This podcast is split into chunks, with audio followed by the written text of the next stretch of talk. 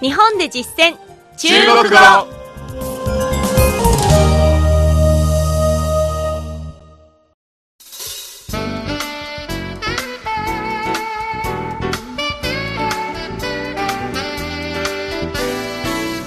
大家好。こんばんは。日本で実践中国語の時間です。ご案内は私超いい関東梅田健です。この講座では日本で中国人と出会った時どんな風に中国語で会話すればいいのかを一緒に勉強していきます。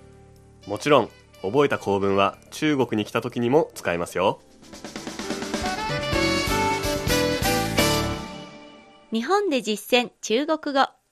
この講座では日本で出会う中国人との会話を目標に学んでいきます。基礎編を終えて今回からいよいよ実践編です。実践編ではテーマ別に様々なシチュエーションにおける会話をご紹介します。それでは今週のレッスンを始めましょう。去年の流行語にもなった爆買いにちなんで今日から4回はお店での買い物がテーマです。まずは日本の電気屋さんで行う会話です。日本人の私が店員役で張さんがお客さん役です。それでは本文を聞いてみましょう请问有最新款的电饭煲吗？有在三楼电梯右边。那有没有变压器？三楼没有一楼有。では日本語で聞いてみましょ最新式の炊飯器がありますか？うあります。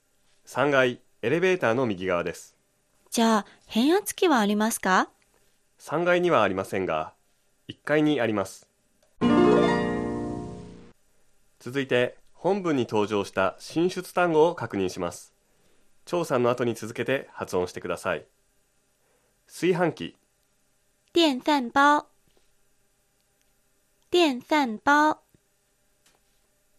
最新式。最新款的，最新款的，3階。三楼，三楼，エレベータ电梯，电梯，ー変圧器。变压器，变压器。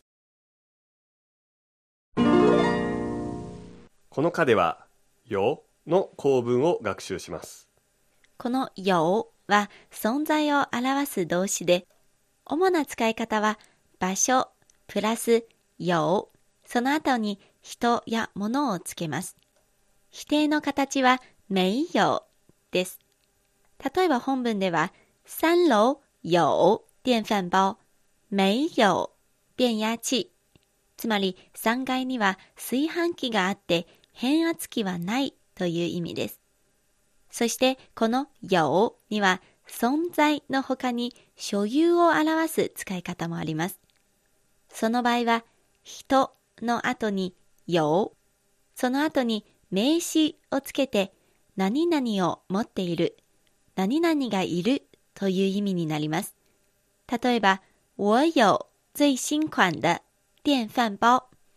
私は最新式の炊飯器を持っているという意味です。続いて疑問文の作り方です。疑問文は2通りあります。語尾に「ま」をつけるものと「有没有」つまり肯定と否定を繰り返す濁非疑問文または反復疑問文の形とも言います。どちらでも意味に大差はありません。つまり何かがあるか問いかけるときは「よ」何々「ま」もしくは「よ」「めいよ」何々どちらを使ってもいいんですねこの2つのパターンをきちんと覚えてください。それではもう一度本文を聞いてください。今度は日本語訳に続けてゆっくりと読み上げます。皆さんも後に続いて話してみてください。最新式の炊飯器がありますか？请问有最新款的电饭煲吗？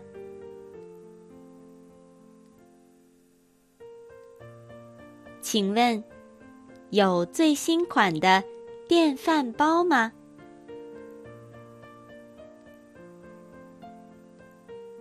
あります3階エレベーターの右側です有，在三楼电梯右边。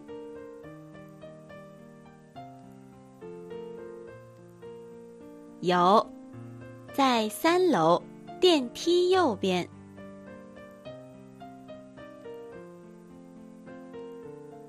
じゃあ変圧器はありますか？那有没有变压器？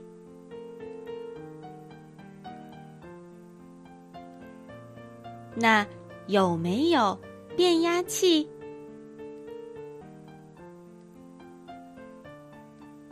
？3階にはありませんが1階にあります三楼没有，一楼有。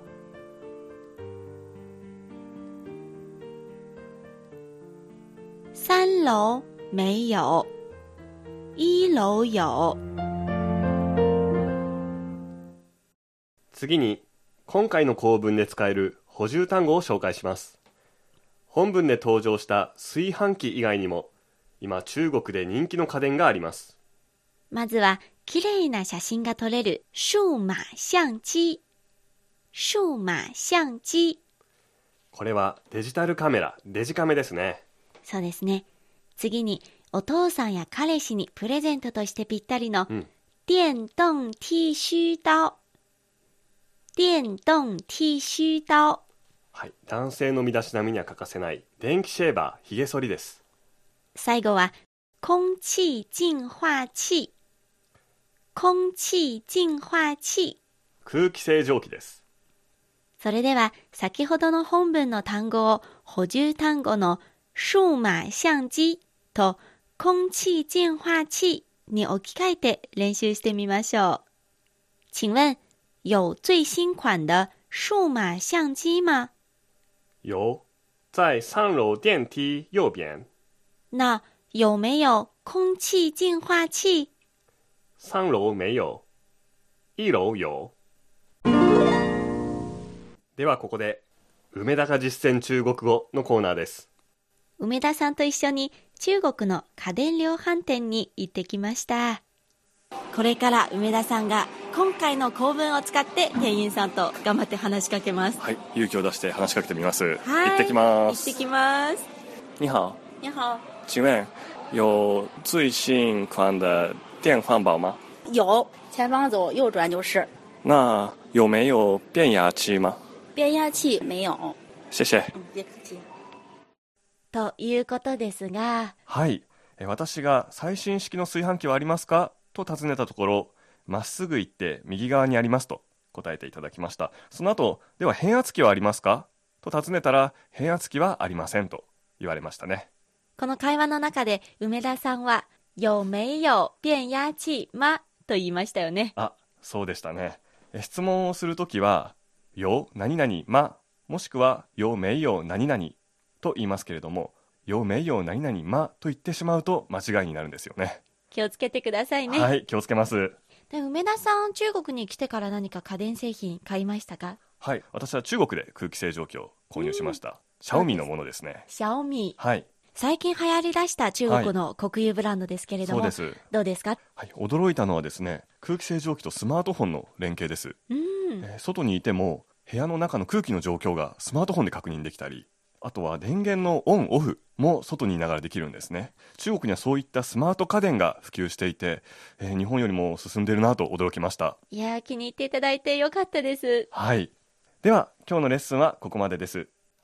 次回の日本で実践中国語は化粧品を買う時の会話についてご紹介します。どうぞお楽しみに。いかがでしたか？日本で実践中国語。ご意見、ご感想などありましたら、ぜひお便り、E メールでお寄せください。ここまでのご案内は私、超いい関東。梅田健でした学習進步再见。